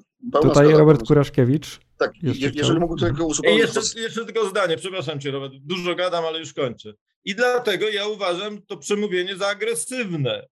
Wojny nie możemy przegrać, walczymy o życie, walczymy o, e, e, z, e, z całym Zachodem, żelazna wola, żelazna determinacja, mobilizacja wszystkich zasobów. Będziemy tak długo walczyć, aż tę wojnę wygramy. To jest przesłanie Putina. Abs- Marek, zacznę od twojego końca, tak? No, peł, pełna zgoda, tylko to przesłanie Putina jest inne niż to przesłanie, z którym Rosja przystępowała do tej wojny. E, I to pokazuje skalę uwzględniania już przez i propagandę rosyjską, przez samego Putina, tych pewnych zmian, które wynikają z oceny sytuacji na froncie, mówiąc wprost, bo to jest oczywiście naj, najważniejsze, ale również to, w jaki sposób to może wpływać na społeczeństwo rosyjskie. I oczywiście to poparcie dla mm, Putina i jego polityki wzrosło bardzo silnie w pierwszych dniach czy tygodniach e, e, e, wojny. Ja jednak zakładam, że wiarygodne te informacje o tym, że to za- zaczęło lekko słabnąć e, w e, ostatnich dniach i właśnie to przemówienie Putina jest e, reakcją na zmieniającą się sytuację. Tak? To znaczy nie jest tak, że e, jest e, wrogi, fałszywy, m, wredny Zachód, który chce niszczyć ruski mir i my sobie damy odpór i damy mu radę, tylko sięgamy właśnie po te najgłębsze e, odczucia ludowe w e, aspekcie stricte defensywnym, tak? Dlatego już nie gonimy hachów, tylko walczymy z całym Zachodem. To jest sięganie po najgłębsze rezerwy, e, w sensie również bu- budowy tego zaplecza, tej, tej, tej opinii publicznej, tak? To w tym sensie jest również dzisiaj defensywne. E, I e, to jest no, jeden element. Będziemy, będziemy tkwili w tych opo, okopach Stalingradu i wróg nie przejdzie. Ale Ale Drugi element jest nie ruszymy na Berlin, ruszymy na Berlin. Tak. nie defensywa. No w związku z tym, nawet do, od- odnosząc to do historii, mobilizujemy się nie po to, żeby się obronić, tylko mobilizujemy się po to, żeby powtórzyć e, wojnę ojczyźnianą, tak? Od fazy obrony, w której dzisiaj jesteśmy, do fazy ataku. No nie, słuchaj, e, poza tym jeszcze, jeszcze jest pewna dynamika w czasie, tak? E, to znaczy, e, e, no Rosjanie, no jednak oczywiście pod wpływem propagandy, trzymani są za twarz i tak dalej, system autorytarny, ale jednak rzeczywistość, w sensie rzeczywistości militarnej, tego co się dzieje na Ukrainie jest rzeczywistością, tak? E, I e, również w tej, w tej kategorii, że chociażby to odwleczenie w czasie polegające na tym, że jeszcze tysiące rodzin rosyjskich nie wie o tym, że ich, ich krewni e, e, zginęli, bo zostali ranni na tej Ukrainie. E, To, to, to, to, to są wszystko elementy, które z pewnym e, e, e, odwleczeniem e, w czasie funkcjonują. E, e, Moim zdaniem e, Putin właśnie stara się e, jak gdyby wyprzedzić tę, tą, tą na- narastającą krytyczną falę, która w tym społeczeństwie rosyjskim moim zdaniem będzie przychodziła i będzie również czynnikiem politycznym. Tak? Biorąc pod uwagę te jego przemówienia, to tym czynnikiem politycznym dzisiaj jest, który ja definiuję jako jednak przejście na ten element bardziej defensywny niż ofensywny. Nie no, zdecydowanie ja tutaj, ja tutaj bym podtrzymywał, bo e, porównajmy to przemówienie z tą słynną mową Stalina z 3 lipca 1941 roku. Wtedy, kiedy Stalin cofnął się o kilka kroków, kiedy mówił bra do braci i sióstr nagle, nie towarzyszy i tak dalej, ale to było przemówienie rysujące przyszłe zwycięstwo. A przemówienie e, Putina było w gruncie rzeczy, tak jakby porównywać, no to było tak jak ta sławna mowa Churchilla, że obiecuje wam krew pod i łzy, prawda? Że wróg e, zbliża się do naszych granic, myśmy wykonali, musimy, wykonaliśmy uderzenie uprzedzające, ale jesteśmy cały czas w obronie. Więc e, tutaj no, przemówienie agresywne powinno być wystąpieniem mobilizującym. Ja nie widzę w tym przemówieniu żadnego elementu mobilizacyjnego poza odwołaniem się do wojny ojczyźnianej. No ale Marku, Nie ma opowieści o tym, że. Ale my to odnosimy do naszego myślenia. No nawet, te, nawet ten ostatni sondaż Centrum Lewady, co pokazuje? Nie ma statystycznie uchwyt, uchw, zdolne, uchwyt, nie ma statystycznie uchwytalnego procenta Rosjan, którzy by uważali, że wojnę z Ukrainą mogą przegrać. Nie, no to Nie ma, pewno nie zgoda. ma no, ja, takiego poglądu, nie ma takiego przekonania. no zgoda, Oni- ale to jest, jest przekonanie, że wojny wygrają. No nie, ale to jest, wynik, to jest wynik propagandy. Wiesz, ja rozmawiam z Rosjanami, rozmawiam z Ormianami również teraz i oni wszyscy snują tą opowieść o niezwyciężonej armii rosyjskiej, która po prostu przegrać nie może, ale ona nie, y, nie, nie, nie, nie wygra, dlatego że wygra, że jest lepsza, tylko po prostu z definicji no, nasza armia nie może przegrać. No, ale to jest poruszanie się w sferze mitu pewnego. No, ale to dla ciebie to jest mit. Znaczy, To dla e, nich też jest mit. No. nie, nie, nie. Znaczy, Marku, ale pytanie, Nie czy ma, jest czy nie? potrzeby snuć, nie ma potrzeby snuć opowieści o zwycięstwie, jeżeli wszyscy uważają w Rosji, że po pierwsze Rosja wygrywa tę wojnę, po drugie, że Rosja tej wojny nie może przegrać. No właśnie, ale pytanie, gdzie jest ten mit? jeżeli, jeżeli Rosja by wygrywała wojnę, to nie był potrzebny mit, tak? No ale, ale pytanie jest, czy, czy, czy ta Rosja wygrywa dzisiaj militarnie tą wojnę? Ale przekonanie, no, no, rozmawiamy o dwóch rzeczach. Znaczy, rozma- rozmawiamy o świadomości, wyobrażeniach społecznych i na tym poziomie e, Rosja i Rosjanie uważają, że tę wojnę wygrywają. E, Natomiast element mobilizacji, ja nawet bym powiedział, że to nie jest tyle mobilizacja, co taka tempa determinacja w kontynuowaniu obecnej linii, to jest na potrzeby celu wojennego, który Putin też sformułował. On celowo nie mówił o Ukrainie, że zapomniał tej nazwy, albo jest ona mu tak wstrętna, tylko on sformułował cel, e, po- podkreślając, że to, co powiedział w grudniu, jest nadal aktualne. To jest determinacja na potrzeby pokonania Zachodu, a nie wygrania wojny z, z Ukrainą. Nikt w Rosji nie wątpi, że wojnę z Ukrainą Rosja wygra. Ja bym chciał panom tutaj przerwać, ponieważ e, powoli zbliżamy się do końca, bo mam wrażenie, że, mam wrażenie, że mimo wszystko e, tutaj do ładu nie dojdziemy Ale do nareszcie zgody. udało się nam nie zgodzić w jakiejś właśnie. kwestii. Jest to y, wielka, wielkie wydarzenie. Tu się zgodzę. Natomiast również 9 e, maja miało inne dla nas, z naszej perspektywy istotne wydarzenie oblanie sztuczną krwią e, rosyjskiego ambasadora e, w Warszawie. Właściwie, jak można było się potem dowiedzieć, to został ochlapany przy okazji e, wyrażania sprzeciwu e, ukraińskiej dziennikarki i aktywistki, oblewającej samą siebie tęże sztuczną krwią. Natomiast no nie mogę zapytać, mając w naszym gronie ambasadora, jaka jest pańska perspektywa. No, zrobiliśmy ogromny prezent Rosjanom i paradoksalnie to, co się stało, najbardziej przeciwko nam zmobilizuje właśnie tę rosyjską, tę rosyjską inteligencję, która była, e, która była względnie życzliwa e, Polakom. No bo powiedzmy brutalnie i szczerze, do tego nigdy w życiu nie powinno dojść. E, Konwencja wiedeńska jest absolutnie klarowna i jasna, że państwo ma obowiązek chronić e, godność, nie tylko, nie tylko bezpieczeństwo, również godność przedstawiciela dyplomatycznego. I e, naprawdę postawienie kordonu policji, który by oddzielił demonstrantów od am- ambasadora Andrejewa i pozwolenie mu na złożenie tego wieńca, który by po pięciu minutach albo szybciej demonstranci ukradli i wyrzucili, nie byłoby niczym, e, co by na naszą godność e, następowało. Natomiast to, że państwo polskie nie potrafiło ochronić przedstawiciela dyplomatycznego, że e, wszyscy nasi przeciwnicy w Rosji mają przepiękny obrazek oblanego, był sok z buraków w końcu ambasadora rosyjskiego, wyglądającego tak, jakby go w ogóle pokrojono nożem całego i ociekałby krwią.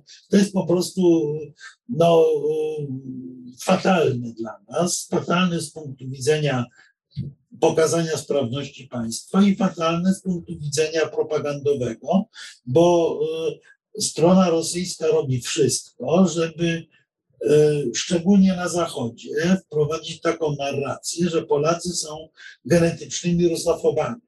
Tu jeszcze Polacy na spółkę z Ukraińcami są genetycznymi rusofobami, którzy napadli na spokojnego ambasadora. Ja abstrahuję w tej chwili od zagrożeń dla polskich dyplomatów, od zagrożeń dla e, polskich pamiętni w Rosji, których jest mnóstwo. Mówię z punktu widzenia takiej sprawności państwa. Dyplomata nawet kraju bardzo wrogiego powinien mieć poczucie bezpieczeństwa. E, podobnie. Ale nie w każdym, nie w Marku, no ale z całym szacunkiem, no nie w każdym punkcie, nie w każdym momencie, no jak pan ambasador Andriejew postanowi iść do lokalu nocnego cieszącego się złą reputacją z panniami niekompletnie odzianymi. Tam jakiś kolega tej pani ambasadora postanowi obić, to też będzie to wina państwa polskiego? No nie, no, to są porównywalne rzeczy. Tak. W jakimś Ale... sensie tak, ty użyłeś w swojej publicystyce stwierdzenia, że jakby chciał pójść na, stan, na stadion na żyletę. Tak, tam też, też powinien być otoczony kordonem policjantów. Bo właśnie gdzie o... się kończy ochrona państwa w momencie, kiedy y, no, nie jest mu zalecane y, obchodzenie jego e, święta? Y, a Dobrze, wszystko... przypominam, że ambasador Krajewski też złożył kilka wieńców i wiązanek w Rosji na polskich grobach 8 8 maja e, i e, nie zalecaliśmy mu organizowania, bo on chciał zrobić w ogóle jakąś dużą szopę, dużą uroczystość. Wycofał się z tego, natomiast trudno odmówić przedstawicielowi państwa złożenia kwiatów w dniu święta państwowego na cmentarzu, bo to jest cmentarz mauzoleum. Tu, e, tutaj ja bym się tak daleko nie posuwała. Rzeczywiście ten przykład lokalu z y, y, paniami najwyższej konduity y, jest przykładem dobrym. Tak, służby specjalne powinny nawet tam obserwować, żeby nie doszło do incydentu. Tak dzieje się w krajach cywilizowanych. No właśnie. oczywiście Mamy do czynienia z incydentem, Marku, a nie z jakąś katastrofą. Natomiast ja, czytając i śledząc reakcje polskie, ale też zadałem sobie trud, żeby prześledzić reakcję prasy anglosaskiej, na przykład jak oni opisywali ten to co się wydarzyło, ale też i rosyjskiej. E, no to, to raczej większość opisywało to w kategoriach incydentu, tak, tak, a, a, my mamy skłonność do przesady, do, do traktowania znaczy, tego jako wielkiej katastrofy. To, to, to myślę, że nic takiego nie miało miejsca. Znaczy, był to nieprzyjemny Myślałem, że incydent ze względu na, już kończę, e, był to nieprzyjemny incydent ze względu na kontekst sytuacyjny, mający e, potencjał, żeby się przekształcić w katastrofę. Ja powiedziałem tak, że po, po wystąpieniu ambasadora wydawało mi się, że nie będę musiał zabierać głosu, bo wystarczy tylko pełna moja zgoda w tym kontekście, ale Marku, mówię do drugiego Marka, oczywiście to jest tak, że tutaj nikt nie robi z tego wielkiej, e, tutaj w tym kontekście przynajmniej wielkiej w cudzysłowie afery, tylko polegającej na tym, że, robi, robi, robi, że, że, pa, że państwo, no ale państwo powinno jednak tutaj uważam, że w kontekście nawet wrogiego państwa, dopóki on, on jest posłem i dopóki jest dyplomatą uznawanym przez to państwo, to w takich sytuacjach, które wiemy, no, bo to jednak są sytuacje nieporównywalne, to jest przykład, który ty powiedziałeś, no to jednak jest e, albo obowiązkiem państwa nie doprowadzenie tego incydentu, albo zadbanie o y, jakiś tam odpowiedni jego przebieg, bo na tym straciliśmy i zupełnie niepotrzebnie po prostu uważam. Ale tak. no to jest to znaczy, że, że państwo policja, nie, nie było problemu, żeby ona sformowała Ale kto powiedział, że państwo nie powinno działać? Czy ja coś takiego powiedziałem? No, ja tak tylko powiedziałem, żebyśmy przykładali właściwą miarę do tego incydentu, a nie traktowali tego w kategoriach tragedii narodowej, ujmy na, hon na honorze i kompromitacji Polski na skalę światową, bo tak, bo tak nie było. Był to nie. przykry incydent Marek, tym, wynikający tym gronie tego, z tam zaniechań. W tym gronie tego tak. nikt nie powiedział, nikt tak nie twierdził nigdy w żadnej swojej publikacji, tylko w. No, no tak, że zagrożeni będą dyplomaci. Znany e, komentator Onetu, nazwiska nie wymienię, twierdził poważnie, zresztą sam dyplomata, e, że zagrożeni będą polscy dyplomaci. E, to przepraszam bardzo, to jeżeli państwo polskie nie jest w stanie zagwarantować bezpieczeństwa polskich dyplomatów, no to powinno zredukować liczebność placówki. No, to, nam, to nam Rosjanie już zredukowali prawie do zera. No, no być może e, trzeba do zera, Marku, no być może. Natomiast, Marku, państwo polskie nie jest Stanami Zjednoczonymi, i zasadniczo, zgodnie z konwencją wiedeńską, powierza dbanie o bezpieczeństwo y, krajowi goszczącemu. Y, ten, ta, ta wypowiedź była paralelna, zastosowaniem paraleli do sytuacji z roku 2005, o ile pamiętam, 1995, nie, nie, nie chcę skłamać, kiedy po pobiciu właśnie chuligańskim, właśnie po imprezowym, dzieci dyplomatów rosyjskich zostali pobici polscy dyplomaci Dobrze. dokładnie według parytetu. Ale, Ale Marku, no to ja proponuję tak, żebyśmy nie spędzali za zbyt dużo czasu, to takie podsumowanie, że tak powiem, bo to rzeczywiście sprawa jest incydentalna, tutaj szkoda, czasu naszego i, i słuchaczy. Ja bym powiedział tak, że z jednej strony E, nie ma co z tego robić e, afery, ale z drugiej strony też nie ma co mówić, że się kompletnie nic nie stało, tak? Że dyplomacie się po prostu e, uważam, dopóki jest dyplomatą, reprezentuje inne państwo, te, te minimalne standardy ochrony się należą i tutaj ten, one nie zostały dotrzymane, ale nie róbmy z drugiej strony też nie wiadomo jakiej katastrofy megapolitycznej. Proponowałbym kropkę postawić, żeby na ten temat właśnie, jeżeli uważamy jego nieistotność, dużo czasu nie Jedno zdanie, bo e, to nam najbardziej zaszkodzi wśród ludzi, którzy z nami sympatyzują w Rosji. To mnie martwi, bo ja uważam, że e, zresztą e, najdłużej pisany chyba przeze mnie w życiu tekst dla Nowej Konfederacji to jest tekst o, o tym, co powinniśmy zrobić z Rosją właśnie i to jest, to jest osłabienie tego środowiska, z którym powinniśmy, bo Rosja nie zniknie z mapy, tego środowiska, z którym powinniśmy próbować utrzymać dialog. Otóż to środowisko będzie miało silny argument, że Polacy tego dialogu nie chcą. Ja y, no, mam dobre kontakty z y, ludźmi, którzy są w głębokiej opozycji do Putina i są za granicą. Y, nie, nie, nie są w tej chwili w Rosji, dla których ta data 9, 9 maja jest ważna. E, I dla no, nich... Ja jednak muszę coś powiedzieć. Tak, i ostatnie, proszę jeszcze panu ambasadorowi ostatnie słowo i Nie chcę Marek się na koniec. incydentu z ambasadorem Andrzejewem, bo to jest tam, to co się stało jest sumą szeregu zaniedbań ze strony państwa polskiego. Moglibyśmy o tym długo mówić. Tak. Natomiast chcę się, chcę się odnieść do tego, co powiedział Marek przed chwilą. Mianowicie ja dość uważnie śledzę e, e, wystąpienia przedstawicieli rosyjskiej elity, zarówno rządowej, jak i, jak i opozycyjnej, jak i emigracyjnej. Otóż ja w przeciwieństwie do Marka uważam, że tam w tym środowisku nie ma przyjaciół Polski. Że są na tyle głębokie różnice strategiczne co do rozumienia sytuacji w Europie Środkowej, pozycji Polski, pozycji Rosji, wzajemnego konfliktu interesów, że niezależnie od tego, czy, e, czy hipotetycznie do władzy doszedłby Nawalny, Chodorkowski, czy jakikolwiek inny odłam, to tu Polska miałaby dramatyczne problemy z, ze zbudowaniem e, e, wspólnego, wspólnego poglądu. W związku z tym ja wychodzę z założenia, że w środowiskach rosyjskiej klasy politycznej, szeroko, najszerzej rozumianej, przyjaciół Polski nie ma. Zgoda. E, to jest pierwszy, dialogu niektórzy są. Niektórzy to jest pierwszy element. Tak. E, e, drugi element, na który bym zwrócił uwagę, że jesteśmy faktycznie w stanie wojny z Rosją. Jesteśmy państwem najbardziej zaangażowanym we wspieranie Ukrainy państwem, którego interes strategiczny jest w największym stopniu powiązany z tym, co się stanie, co się stanie na Ukrainie. I e, e, odnoszę się tu już ostatnim zdaniem do tego, co się stało z ambasadorem Andrzejewem. Moje zdumienie budzi fakt, że polski MSZ nie zauważył tej sytuacji.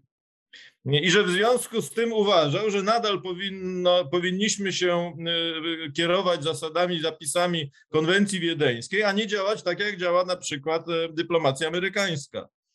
Wojna zmieniła wszystko, również i w tym obszarze. No, ale nie zmieniła konwencji wiedeńskiej. Tu konwencji oczywiście, że nie zmieniła. Oczywiście, że nie zmieniła konwencji, ale z, powinna zmienić nasze, naszą postawę. E, bo to, e, to, to, to, że mamy obowiązujący dokument, to jest, to jest jakby inna sprawa, a, a polityka w moim odczuciu powinna ulec zmianie. Jestem zdziwiony, że, że tego nie, za, nie zauważono. E, Co oczywiście nie oznacza, że ambasadora można spotwarzać, obijać czy, czy czymkolwiek oblewać. No to przecież nikt rozsądny tego nie twierdzi, tym bardziej, że to jest przestępstwo w świetle polskiego Tak. prawa. E, A czy możemy tu tym, kropkę no postawić, panowie? trzeba, y, trzeba reagować. Apeluję o kropkę. E, dziękuję i chciałem zauważyć, że mamy tutaj kolejną niezgodę, drugą pod rząd. E, zobaczymy, jak będzie następnym razem. Ja Tu nie gorąco- mamy chyba tak głębokiej niezgody wbrew pozorom. Być może. E, Ja dziękuję panom za, e, za udział, państwu za e, dotrwanie z nami do końca. Bardzo gorąco polecam inne nasze materiały na naszym kanale na YouTube, a także na naszym portalu. Gorąco zachęcam do przeczytania i zakupu książek naszych gości Roberta Kuraszkiewicza i Marka Budzisza. Linki w opisie poniżej filmu. Też zapraszam na portale społecznościowe naszych gości. Panie ambasadorze, kiedy Twitter? No, e, e, nie, nie Twitter, to tekst przede wszystkim. Ja właśnie od razu chciałem zaprosić Marka do polemiki, a ten tekst o tym, jakiej Rosji Polacy potrzebują, mam nadzieję, oddam do, do, do końca tego tygodnia i od razu, od razu chętnie podyskutuję, aczkolwiek z przykrością zgadzam się z tą, z tą konkluzją, że prawdziwych przyjaciół to my w Rosji praktycznie nie mamy. No, o tym e, zapraszam gorąco na nasz portal. polemika. Polska potrzebuje Wielkiego Księstwa Moskiewskiego, takiej Rosji. I kropeczki, jeszcze raz kropka. Y, Gorąco zachęcam na nasz portal. Y, Dla mnie i dla Państwa mówili, mówili ambasador Jerzy Marek No- Nowakowski, Marek Budzisz i Robert, Robert Kuraszkiewicz. Ja się nazywam Jarosław Walkowicz. Zapraszam na nasze inne y, materiały. Do usłyszenia.